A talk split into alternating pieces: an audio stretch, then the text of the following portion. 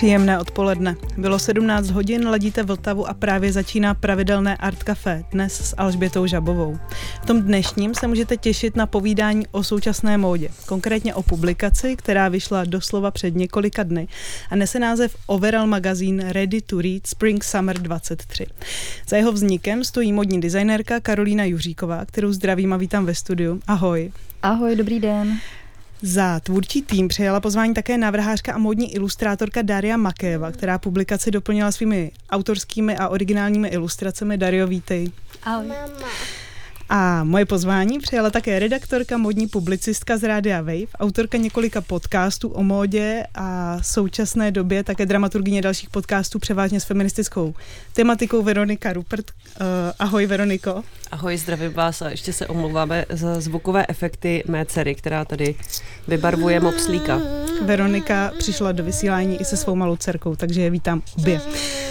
My jsme se tu všechny dnes odpoledne sešli nad tenkou publikací, popsala bych ji pro posluchače jako čtení na pomezí autorské publikace a zinu se zajímavými rozhovory a texty. A moje první otázka proto směřuje na jejich autorku Karolínu Juříkovou, kde se vzala prvotní motivace vytvořit takovéhle médium. No, uh, prvotní motivace tak nějak vyrůstala s uh, mým uh, doktorským studiem na Umprum, protože to mě nutilo nějakým způsobem si tak jako třídit myšlenky, čemu se chci věnovat a co mi přijde zajímavé a moje, moje jako intuitivní směřování právě vedlo k nějaké jako současné, současnému diskurzu nad módou, protože mi přišlo, že tady ta diskuze trošku chybí. Takže tím to bylo asi taky jako první semínko. Hmm. Veronika právě odběhla ze studia zabavit svoji dceru mimo studio a ty uh, sama v úvodu, v takovém vlastně poděkování, uh, také píšeš, že Overall magazín vzniknul uh, že je v plenkách, stejně jako tvoje malá dcera Lyra, která vlastně se narodila uh, chvilku předtím, než si začala intenzivně na vzniku magazínu pracovat. Tak uh, no. jak ovlivnila vznik magazínu? No vlastně ono se to fakt přímo překrývalo, jako že se narodila a já jsem začala začala dávat dohromady e, obsah toho časopisu a ovlivnila ho, já myslím, že jako nesmírně, že vlastně dost akcelerovala uh, můj čas na tom strávený a já to tam tak jakoby v tom úvodu hodně odlehčeně píšu, že je to protkané i nějakou jako mateřskou lobotomí a, a vlastně zesílenou intuicí. Takže vlastně asi to, to tak nějak se dá říct, že bylo hlavním. Dario, jak vypadala eh, spolupráce pro Overall Magazine z tvé strany a co tě vlastně napadá teď, když už držíš hotový produkt v ruce? A, že to tady strašně dlouhou dobu scházelo. A, a vnímám, a, že publikace podobného charakteru už delší dobu vznikají v zahraničí, hlavně v anglické a francouzském mluvícím prostředí. A v Čechách to dlouhou dobu chybělo. A nejsem si jistá, jestli to bylo úplně jako z nedostatku odvahy nebo z jako, jistý komerční nejistoty, a, ale by už dlouhou dobu podobná publikace tady chyběla. Takže jsem byla každopádně strašně ráda, když mě Karolína oslovila s tím, že bych do toho mohla něčím přespět. Uh, Karolíno, koho má potenciál podle tebe ta publikace oslovit? A komu je vlastně určená? Tam se míchají, uh, i ta intelektuální úroveň se uh, těch jednotlivých textů se, se různí, něco je až vlastně do, um, něco, až bych řekla, takový akademický text a něco je rozhovor, velmi jako dobře, mm-hmm. uh, dobře přístupný text. Tak komu je určená ta publikace? No asi jakoby všem, kdo by chtěli se kouknout na modnu z malinko jiného úhlu pohledu, ale samozřejmě jako tím, že uh, to vydání bylo podpořené nakladatelstvím Umprum, tak dá se říct, že je to vysloveně jako cílený víc tady na tu jako akademickou obec. Ale myslím si, že tematicky se to jako týká, nebo může to oslovit i lidi, kteří se jako nejen studují módu, ale třeba i volné umění nebo, nebo kurátorství, hmm. teorii. Veroniko, ty se v prostředí módní žurnalistiky pohybuješ už relativně dlouho. Jak vnímáš vznik Overall magazínu ty? Co tě napadlo, když jsi držela publikaci v ruce? Pro mě je to hrozně osvěžující, protože vzniká málo takovýchhle publikací. Eh, je jasné, že to není jednoduché na tak malém trhu vytvářet vlastně nějakou alternativu nebo nějaký nový pohled, který logicky nezasáhne úplně širokou veřejnost, ale je nějaký speciální, užší, ale neznamená to, že to nemá smysl. Občas se takováhle věc objeví a musím říct, že Overall magazín patří k tomu nejlepšímu, co jsem na tomhle poli vlastně potkala. Zatím můžu zmínit třeba nový zín v minulém roce, který vznikl, nebo různé digitální projekty, které vlastně fungují dlouhodobě, jako je třeba Swarm magazín, který taky skvělý a moc doporučuju, ale je to přece jenom něco jiného a myslím, že tenhle magazín, Overall magazín, přinesl zase nějaký svůj osobitý pohled, takový hlubší vhled, Takový kurátorovaný. Dnešní hudební dramaturgie se drží textilního tématu a jako první tasí skladbu od americké indie rockové kapely My Morning Jacket, česky Moje ranní bunda. Původ podivného názvu prý pochází ze zapomenutého svrchníku, který zůstal jednou v klubu. Ten byl označen na vnitřní straně písmeny MMJ a zpěváka Jima Jamesa tehdy napadlo, že mohou být majitelovo označení pro denní dobu, kde je nejlépe ho využít. Slousloví předháka kapely, která se v loňském roce vrátila úspěšně na scénu, tak pobavilo, že takto pojmenoval svou tehdy se rodící kapelu. My si zahrajeme jeden z nejnovějších hitů kapely, skladbu Holding On to Black Metal z desky Cruise z roku 2011.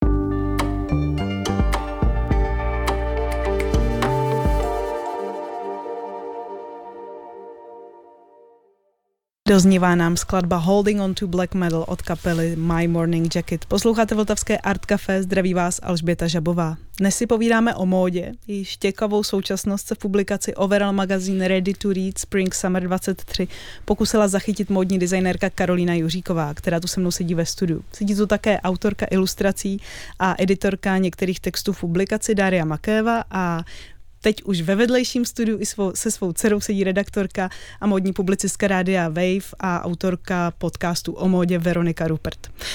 My už jsme v předchozím vstupu otevřeli téma role publikace na současné módní scéně a teď bych se ráda ponořila hlouběji do témat, kterým se publikace věnuje. Karolíno, zkusila bys schrnout svůj kurátorský přístup k výběru textů a osobností, se kterými jsi se rozhodla udělat rozhovor nebo je oslovit ke spolupráci? Jaká témata v Overall magazínu rezonují?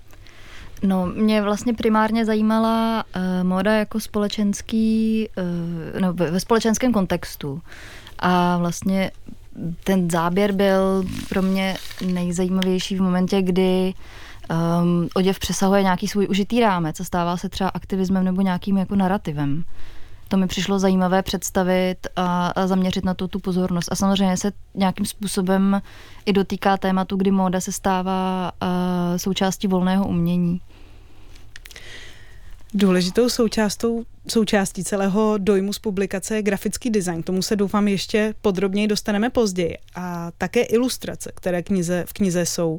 Daria Makéva je autorka ilustrací, kterými byl doplněn úvodní text Femke de Vries o citlivé módě, která akcentuje mezidruhovou komunikaci. Jsou to takové černobílé, tuškou do detailu vykreslené hyperrealistické kresby, které upoutávají svou jemností a důrazem na zachycení takových taktilních vlastností materiálů a oděvů. Dario, jak ilustrace vznikaly, nebo možná spíš, jak jste spolu s Karolínou vybírali?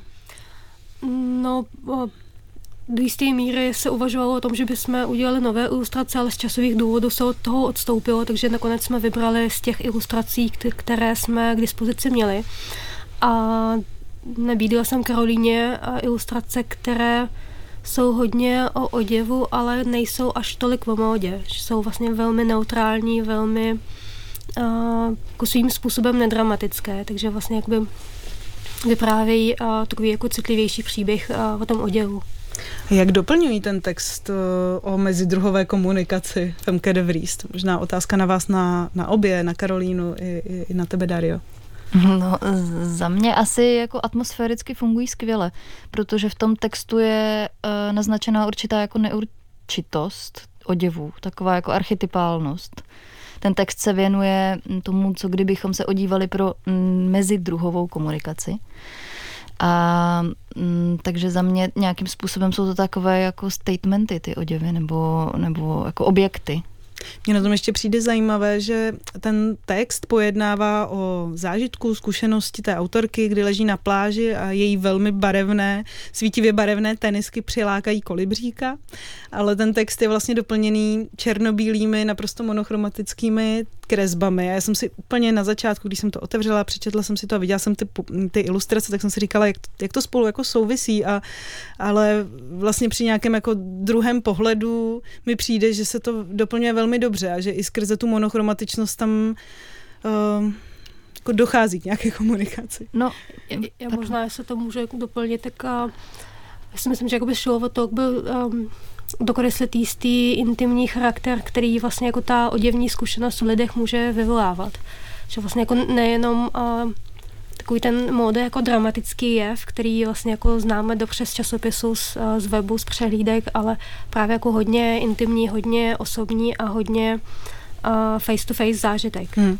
To, to je zajímavý. Ty ve svých ilustracích často zobrazuješ tvář nebo nějaké jiné aspekty lidského vzhledu, kromě oděvu, třeba pleť, vlasy.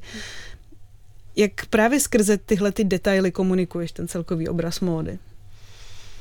No možná jde o to zachytit jistou, uh, nebo pro mě blízká jistá inkluzivita v modní ilustraci, která se trošičku odklonuje od uh, tradičního charakteru modní kresby, která uh, je velmi, velmi, velmi přehnaná, velmi um, agresiv, takovým trošičku agresivně femininním duchu. Uh, takže pro mě je velmi blízké uh, přiblížit uh, jistý uh, lidský charakter individuality, který každý, každý v, sobě, v sobě máme, který vlastně nás odlišuje od uh, jisté karikaturnosti modní kresby. Hmm. Karolíno, jak chápeš kontrast mezi ilustracemi Dáry a ilustracemi Martina Grocha? Jehož ilustrace jsou oproti těm Dárijiným daleko více jako rozmáchlé, barevné, abstraktní. Uh, ty, ty postavy často nemají hlavu, jsou to, uh, jsou to vlastně manekíny v nějakém jako pohybu. Uh, zachycují spíš odraz toho, jaký oděv má být, než nějakou jeho reálnou podobu. Proč jsi vybrala tyhle ty dva, tyhle ty dvě extrémní polohy vodní ilustrace? Já jsem nějakým způsobem chtěla spíš oslovit ty dané autory, než že bych přemýšlela tolik o způsobu jejich ilustrace. Protože v podstatě jakoby každý, kdo, koho jsem měla možnost oslovit, e, oslovit a souhlasil s tím, že přispěje do magazínu, tak mělo jakoby volnost toho, co mi dá, jakože jsem nechtěla být eh, moc invazivní, abych nezasahovala. A Dary ilustrace byly uh, už jakoby hotové předtím a byly vybrané a zároveň v tom počá, jsou, jsou umístěny jako na začátku toho, toho, magaz, toho magazínu. A mám pocit, že taky otevírají jakoby pocitově nějakou jako diskuzi, že najednou se koukáme na oděv, ale není to právě ta maníra tolik. Ale ty Martinovi naopak zase tu maníru, tu extravaganci v sobě mají a ty vznikly vysloveně pro ten magazín a pro ten konkrétní text. Takže uh, ten text od Leivene se věnuje muzealizaci módy. A ona se tam odkazuje ke spoustu právě uh, takým ikonickým autorům. A, a Martin je doilustroval uh, svoji jako uh, autorskou kresbou. No. Uh, a jsou to manekíny, protože Martin měl určitou i jakoby fotografickou předlohu, kterou, ke které se jako Lea odkazovala. Hmm. Takže tam je třeba Comme de Garçon a tak dále, což jsou prostě veliký formy a veliký maníry. Takže to nějak tak pěkně, eh, pěkně do, do to dokresluje. No.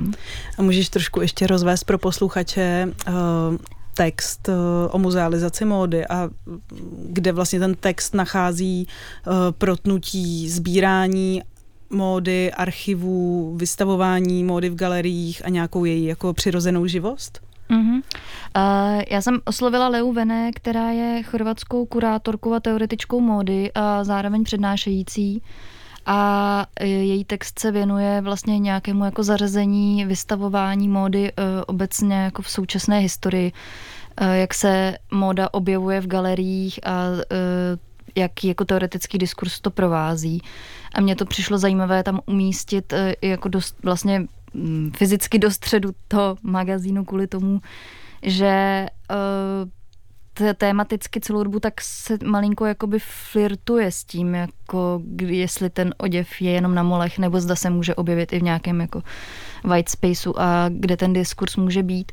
A zároveň uh, k tomu je i text uh, nebo takový jako polorozhovor s Ekauslata, kteří například byli vlastně po dlouhé době, třeba po deseti letech, dvaceti, první módní návrháři, kteří měli možnost mít výstavu ve Whitney Museum, což mi přišel jako zajímavý mezník. Takže uh, měla jsem pocit, že nějaký takový jako těžší, akademičtější text tomu, uh, tomu prospě, abychom se malinko i odchýlili uh, od té jakoby pop popové stránky módy. Hmm. Veroniko, ty se s módní ilustrací potkáváš jako novinářka. Spotřebuješ ve výtvarném projevu současných módních designerů a návrhářů nějaké pojítko? A liší se v současné módní ilustrace od ilustrací, se kterými se spotkávala třeba před několika lety? Tak asi tohle je otázka na to, jak se vyvíjí vlastně vůbec jazyk a ilustrace v Česku, jako ten vizuální jazyk ilustrace k Česku, to bych asi spíš poprosila Dáriu, která to víc sleduje, ale já bych ještě řekla k těm fotograf, eh, k těm ilustracím, které jsou v časopisu, tak eh, za mě to bylo zvolené úplně geniálně, protože ten článek vlastně o módě, která komunikuje vůči někomu jinému než člověku a k tomu vlastně ty obrázky, kde ta postava je k nám obrácená třeba zády, opravdu se obrací k někomu někomu jinému. Taky nevíme, jak třeba vidí ty jiné druhy nás, jestli nás vidí černobíle, jestli nás vidí uh, úplně jinak, právě třeba nějakými jinými způsoby vnímání. Takže to mi přišlo zvolené jako velmi krásně a zase ten druhý text je vyloženě o módě jako takové o těch uh, kusech, které se můžou stát těmi kusy umění, takže tam mi to taky přišlo jako skvěle zvolený, no, ta, ta ilustrace. A jinak uh, vlastně setkávám se s módní ilustrací vlastně méně, než bych si přála v českých médiích. Doufám, že se to třeba bude bude měnit, ale myslím, že to hodně souvisí i s tím, že eh, klasická stará média jsou hodně závislá na tom, jak eh, jim fungují sociální média, jejich Instagramy a tak dál. A na těchto těch platformách vlastně to pro ilustraci není vůbec jednoduché, na tož pro nějakou třeba abstraktnější ilustraci nebo nějaký motiv, který není vyloženě hmm. jako portrét nějakého člověka, což je věc, na kterou všichni kliknou, ale myslím si, že i proto vlastně třeba ta ilustrace dneska není tak používaná, jak, by, jak bych třeba já si zbožně přála, ale myslím, že právě publikace, které jsou třeba v menším nákladu, artovější, mohou si dovolit být jiné, do, víc dohloubky, víc intelektuální, tak tam přesně ta ilustrace pasuje a Karolína ji tam krásně zařadila. Hmm. Já jsem tou mojí uh, první otázkou na tebe spíš myslela uh, nějaký výtvarný projev modních designérů. Uh, ty se určitě orientuješ v nebo navštěvuješ pravidelně klauzurní práce, bakalářské diplomové práce na vysokých, vysokých nebo i středních průměle, průmyslových uměleckých školách, takže spíš jsem tu otázku směřovala tímhletím směrem. Zda, zda vnímáš ten výtvarný projev módních návrhářů a teď nemyslím ten výsledný artefakt eh, toho oděvu, ale spíš nějaké přidružené uh, práce při nějakých storyboard, vytváření nějakých storyboardů a teda storyboardů, moodboardů a vlastně doplňování uh, je nějakými ilustracemi, tak jestli tam třeba vnímáš nějaký, nějakou proměnu nebo, nebo něco, co se opakuje a, a baví tě? Mm, já si myslím, že tahle práce, vlastně to skicování nebo nějaké jako eh, kreslení těch modelů je věc, kterou dělá úplně každý designer, každý to dělá po svém a musím se přiznat, že v tom nevidím nějaké jako hmm. trendové vlny. Je to věc, která prostě patří k modě, každý se k nějak vyrovnává, každý dělá po svém. Nám už eh, dozrála čas k další hudební ukázce dnešního playlistu a to bude vlněný svetr, anglicky cardigan. Zvolila si v roce 1992 za svůj název pětice mladých muzikantů že švédského Jönköpingu. Ta celosvětově zaujala v 90. letech svým mixem indie roku a popu 60. let. Nina Persson, zpěvačka kvinteta v novém tisíciletí pravidelně odskakuje se svým solovým a ke svým solovým aktivitám. Naposledy před pár lety vydala společné album s americkým písničkářem Jamesem Yorkstonem. Z desky, která dostala název The Great White Sea Eagle, si zahrajeme single An Upturned Crab.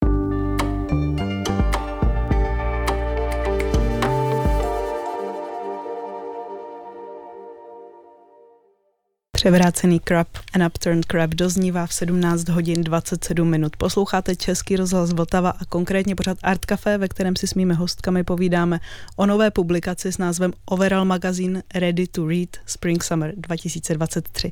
Povídáme si také o tématech, která v něm rezonují, ale ještě bych se vrátila k tématu módní ilustrace, o kterém jsme si trošku povídali uh, v předchozím vstupu Daria tady o písnice říkala zajímavou věc o tom, že je rozdíl v módní ilustraci v tom návrhovém procesu a pak, pak v nějaké módní ilustraci, která, která pak prezentuje ten hotový oděv, tak můžeš to trošku rozvést. Uh, ano, z vlastní praxe vím, že existuje módní ilustrace, která uh, funguje jako podpůrné médium, které doprovází výrobu oděvu. Uh, jakoby, uh, v českém prostředí se tomu hlavně věnujeme na vysokých školách, kde vlastně ten um, oděv se musí, nebo projekt se musí prezentovat v rámci moodboardu i za pomoci módních ilustrací. Takže jakby, uh, na vysokých školách je to docela, jakby, uh, se módní ilustrace docela praktikuje, je to jeden styl ilustrace, ale potom existuje módní ilustrace, která funguje pro módu post factum, která se vyrábí uh, nebo připravuje pro už eh, hotové kolekce, hotové projekty, aby dokreslila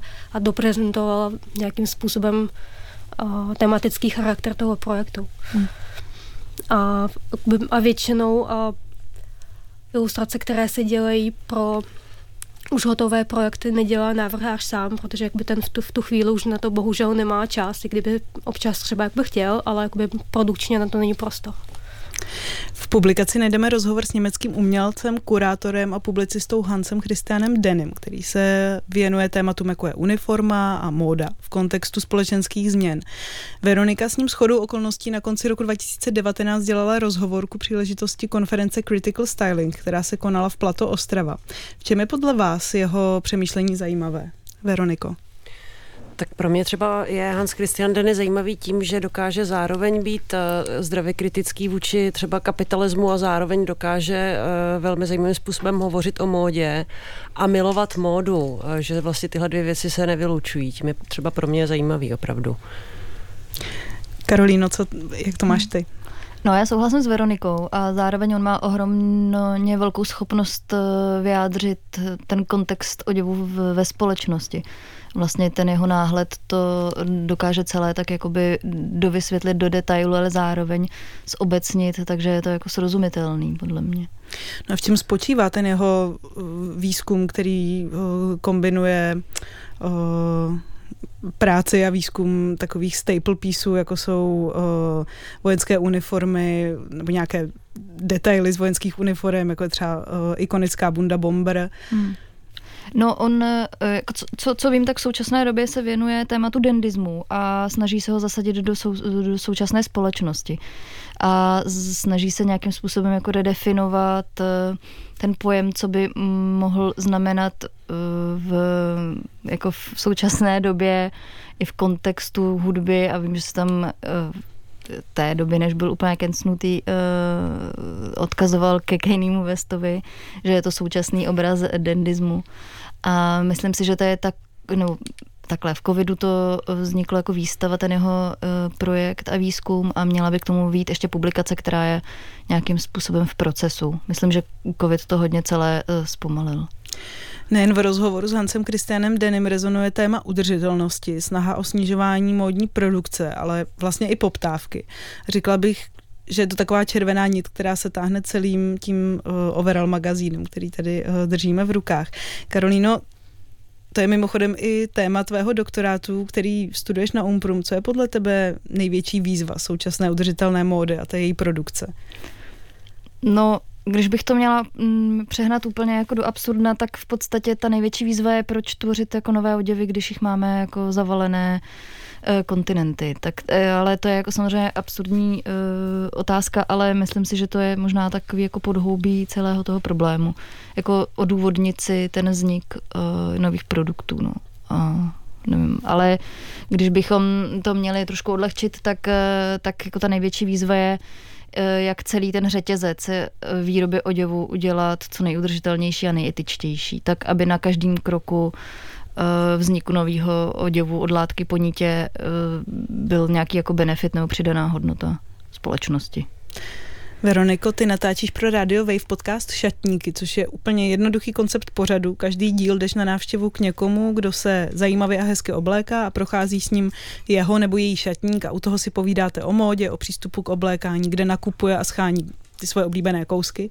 Já jsem si všimla, že v poslední době se už udržitelný přístup k oblékání stává minimálně v tom podcastu Šatníky v podstatě normou. Pozoruješ tenhle trend taky a jak se vlastně propisuje do spotřebitelského chování. Uh-huh. Nakupují lidi více v second handech, většíme za to třeba i nějakým nákupním second handovým aplikacím. Hmm. Uh, Musím říct, že uh, lidé, které si vybírám do šatníku, tak jsou samozřejmě specifická skupina. Uh, je pravda, že si vybírám lidi, kteří jsou pro mě zajímaví a pro mě jsou zajímaví právě lidé, kteří o udržitelnosti alespoň nějak uvažují, takže je to nějaký jako zaujatý výběr. Samozřejmě není to tak, že to je nějaká reprezentace české společnosti, to rozhodně není. Ale přijde mi zajímavé, že se s tím vlastně čím dál tím lidí nějakým způsobem potýká. Málo kdo dneska vlastně můžeme si dovolit nebo dokážeme žít udržitelně, protože samotná podstata vůbec naší konzumní společnosti je neudržitelná, takže vždycky je to nějaký třeba malý kousek, ve kterém se to někomu daří nebo ze kterého má radost, ale pak samozřejmě jsou tam nějaké nějaké další aspekty. Nikdo prostě nedokáže být uh, z těch, s kým jsem natočila šatníky, aspoň teda musím říct, totálně udržitelný.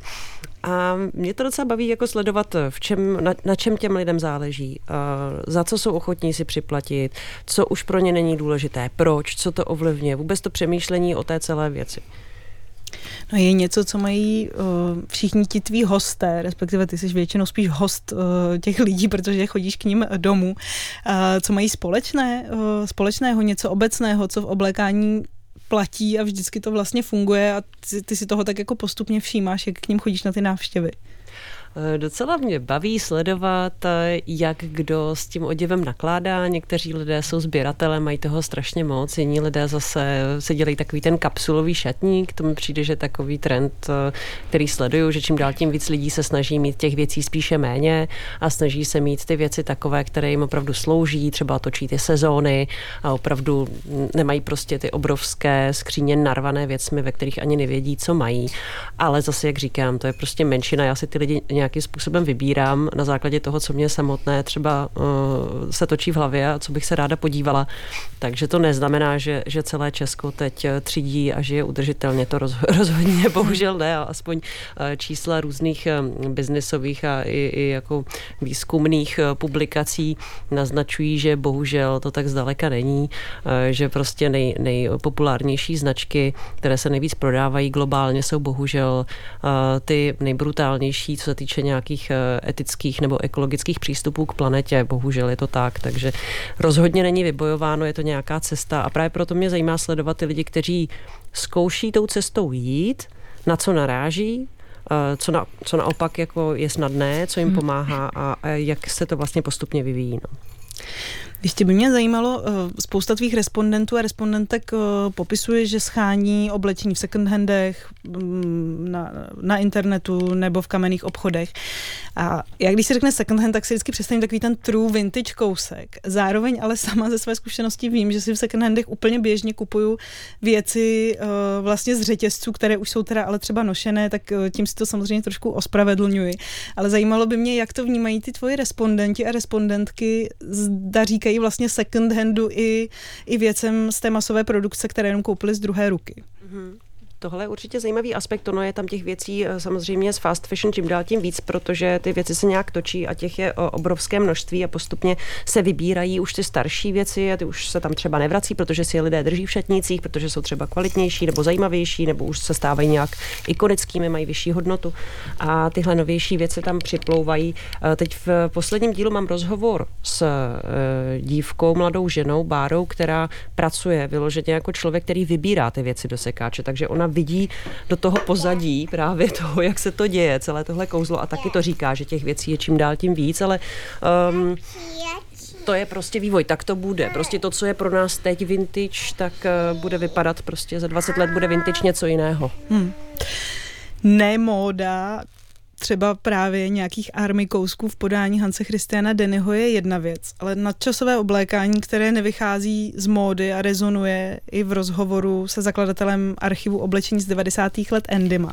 Dario, ty si text editovala. Mohla bys posluchačům představit, co je Endima archiv a co přináší světu módy i běžným spotřebitelům?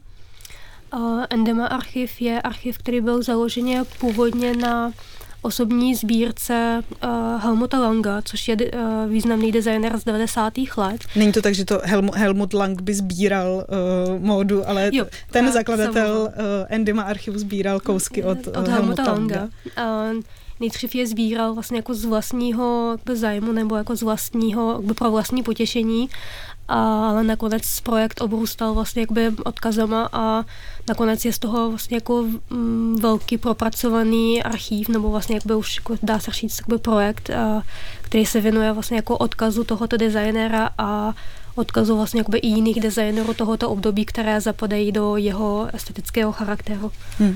Proč zrovna Helmut Lang? V čem je přelomový možná zrovna u Helmuta Langa není to správné označení, hmm. výrazné taky, také ne, tak v čem je, v čem je kvalita Helmuta Langa?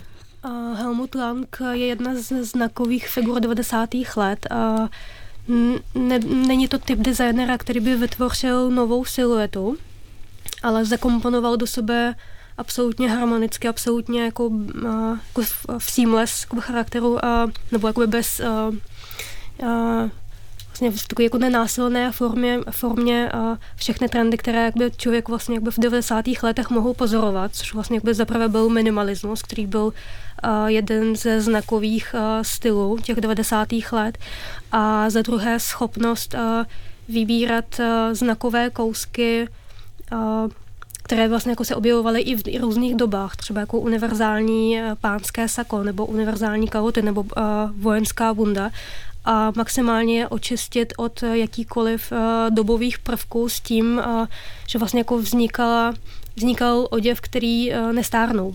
Že vlastně jako by vznikal třeba jako sako číslo nula, které vlastně jako nelze spojit s ničím, vlastně jako, nebo jako nelze spojit se s žádnou jinou dobou. Nenese toho ducha doby. Ano, ano. Hmm. No jak vnímáte problematiku nadčasové módy vy i třeba ve, v té současné produkci nebo ve vaší práci? Existuje skutečně něco jako kus oblečení, který nevyjde z módy? Mně osobně se totiž občas stane, že investuju do nějakého kusu oblečení, o kterém jsem naprosto přesvědčená, že na sobě nemá žádné dobové detaily, že prostě nevyjde z módy, že je právě očištěn od těch nánosů módních prvků a stejně za pár let zjistím, že něco na něm skutečně z té módy vyšlo tak uh, jak je to s tou nadčasovostí? Protože móda podle mě může být skutečně udržitelná jen v případě, že se nám povede uh, ji nosit uh, roky nebo klidně dekády a stále se v ní budeme cítit dobře a stylově. No, to je zajímavá otázka. Já myslím, že spoustu nadčasových kousků by i třeba se dalo najít, ale zároveň jako síla módy jako takové je určitá jako taktilnost a flirtování s tou pomývivostí, ale zároveň se dají ty nadčasové kousky najít třeba džíny, nebo to, co dělá, můžu říkat komerční značky tady? Jo. Uh, pardon. Uh, třeba Levis. Asi tam se dají najít nějaký jako základní střihy, který můžou sedět od uh, za posledních, já nevím, 30-40 let mnoha siluetám. Nebo jisté formy jako z, no. základních oděvů, jako bomber, tak jako nosil třeba James Dean, nebo, hmm. jako, nebo kožená bunda.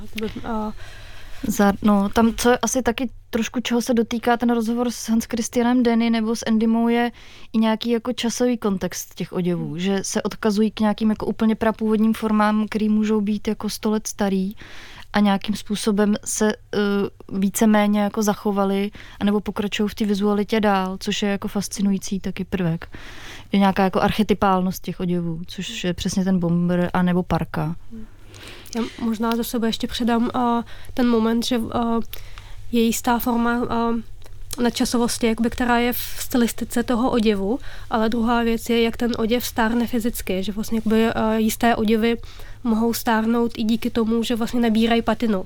Třeba některé kožené oděvy nebo džínové oděvy právě mají ten charakter, že s časem nabývají patinu a tím se vlastně jako stávají jakoby víc nesmrtelné. Hmm. Že vlastně jako nejsou ob, že vlastně jsou obnošené, ale jsou vlastně tak trvale obnošené, že vlastně jako tím se stává jejich nová kvalita. Veroniko, jak je to s nadčasovou módou a šatníky, které navštěvuješ? Hmm. Mně přijde, že nadčasové je to, když se člověk obléká tak, aby se v tom oděvu cítil dobře, aby v něm vypadal dobře, ale aby to zároveň tak vnímal, že vlastně to nemusí být nic výrazného, nebo může, pokud se cítí dobře v něčem hodně výrazném, ale pokud člověk obléká opravdu postavu, kterou má, tak aby se v ní dobře cítil a v tom oděvu, tak si myslím, že vlastně to je styl. Ten člověk pak vypadá stylově a pak vlastně často tihle lidé se stanou právě tím, od koho začnou opisovat třeba někteří a vytvoří se trend, vznikne trend a pak ten člověk může být zoufalý, že říká, Ježíš Maria, já prostě nosím tyhle kalhoty takhle nad kotníky už deset let a teď to nosí každý eh, druhý kluk tady, to je strašný a pak to za chvilku zase pomine a on to nosí pořád. Ale on v tom pořád vypadá skvěle, protože to k němu hodí. To, to je podle mě na čas vlastně najít si svůj styl, cítit se v tom dobře, cítit se sebevědomě, Myslím si, že je to dobré řešení. A kvalitní materiály hmm. samozřejmě a zpracování. To je pravda. Občas se mi právě stane to, že uh, přijde do módy něco, co jsem si jakoby vždycky přála nosit a pak se můžu tak jenom jako zaradovat, koupím si to a nosím to vlastně i po tom, co to z té módy vyjde a je to pořád skvělý a nejhorší, nejho, nejhůř asi vypadáme všichni ve chvíli, kdy si jakoby po tom, co už to skoro vyjde z módy, tak ten trend teprve přijmeme a, a jo, začneme ho nosit, ale vlastně jsme se v něm nikdy necítili dobře, no. Já myslím, že jako zase eh, če, jako lokální prostředí je nějakým způsobem hrozně eh, izolovaný, že, že mm, jsou tady jakoby hrozně úzký ty cesty, že v zahraničí, mm, když se podíváme když bychom to přehnali třeba do New Yorku, tak tam si eh, každý nosí, co chce a všechno je jako přijatelný, že vlastně máme nějakou způsob, způsob jako tendenci k nějaký rigiditě tady, což já pořád nemůžu přijít eh, na to, čím to jako je. Samozřejmě máme nějakou minulost a historii, ale um, já nevím, no. Myslím, že bychom se toho mohli jakoby zbavit a být otevřenější a tím pádem pak eh, jako diskuze na, na téma, co je jako trendy, úplně můžeme jako opustit. Nám už dozrál čas k další skladbě dnešního výběru, který pro nás připravil Pavel Zelinka. Vydavatelství Textile Record je nezávislý label operující z Paříže a neoplývá rychlou kadencí svých vydávaných desek. Naopak za více než 20 let vydavatelství vypravilo do světa pouhých 30 desek. Vždy se ale jednalo o zajímavé démanty mimo hlavní mediální pozornost.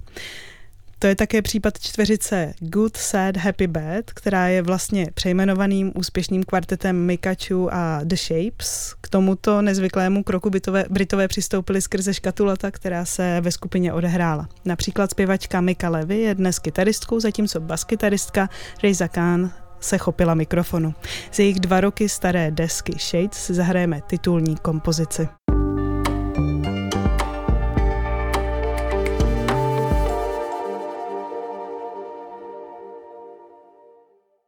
Doznívají nám britští Good, Sad, Happy Bad a jejich skladba Shades. Posloucháte Art Café, ve kterém si dnes povídáme s Karolínou Juříkovou, Dariou Makévou a Veronikou Ropert o současné módě, konkrétně o nové publikaci Overall Magazine posledním vstupu bych se ráda zaměřila na vizuální stránku magazínu. Já tu mám overall magazín sebou ve studiu, je to takový sešit, trochu menší než A4, ale trochu větší než A5. A na první pohled mě zaujal výrazným vizuálním stylem a takovou neobvyklou prací s fonty, kdy každý článek nebo rozhovor rozehrává trošku jinou estetickou hru, ale dohromady všechno docela pěkně ladí. Grafický design knihy zpracoval Jakub Samek. Karolíno, jak jste nad grafickým konceptem společně přemýšleli? Uh, no, jak jsem vlastně jakoby naznačovala, tak já jsem uh, se snažila dát všem co největší svobodu, takže Jakub uh, se mohl rozdivočit, jak, uh, jak chtěl. A myslím si, že to, že to, že to rozděl, ale zároveň on, on má jako ohromný cit pro detail, který tam je právě jako i cítit. A a Jakub je uh, taky skvělým typografem, takže myslím si, že to je právě i ta uh, výhoda toho um, jeho vizuálu. Mm-hmm. V závěru publikace modní fotostory od umělkyni Veroniky Čechmánkové, která se věnuje proměnám symbolů a tradic v čase. Série fotografií je zasazena do lokace Národopisného muzea Národního muzea a je doplněna takovými skeny dobových fotografií z 60. let nejrůznějších folklorních artefaktů. Jak probíhala ta spolupráce v týmu lidí, kteří na fotostory pracovali, jak zapadá do koncepce overall magazínu?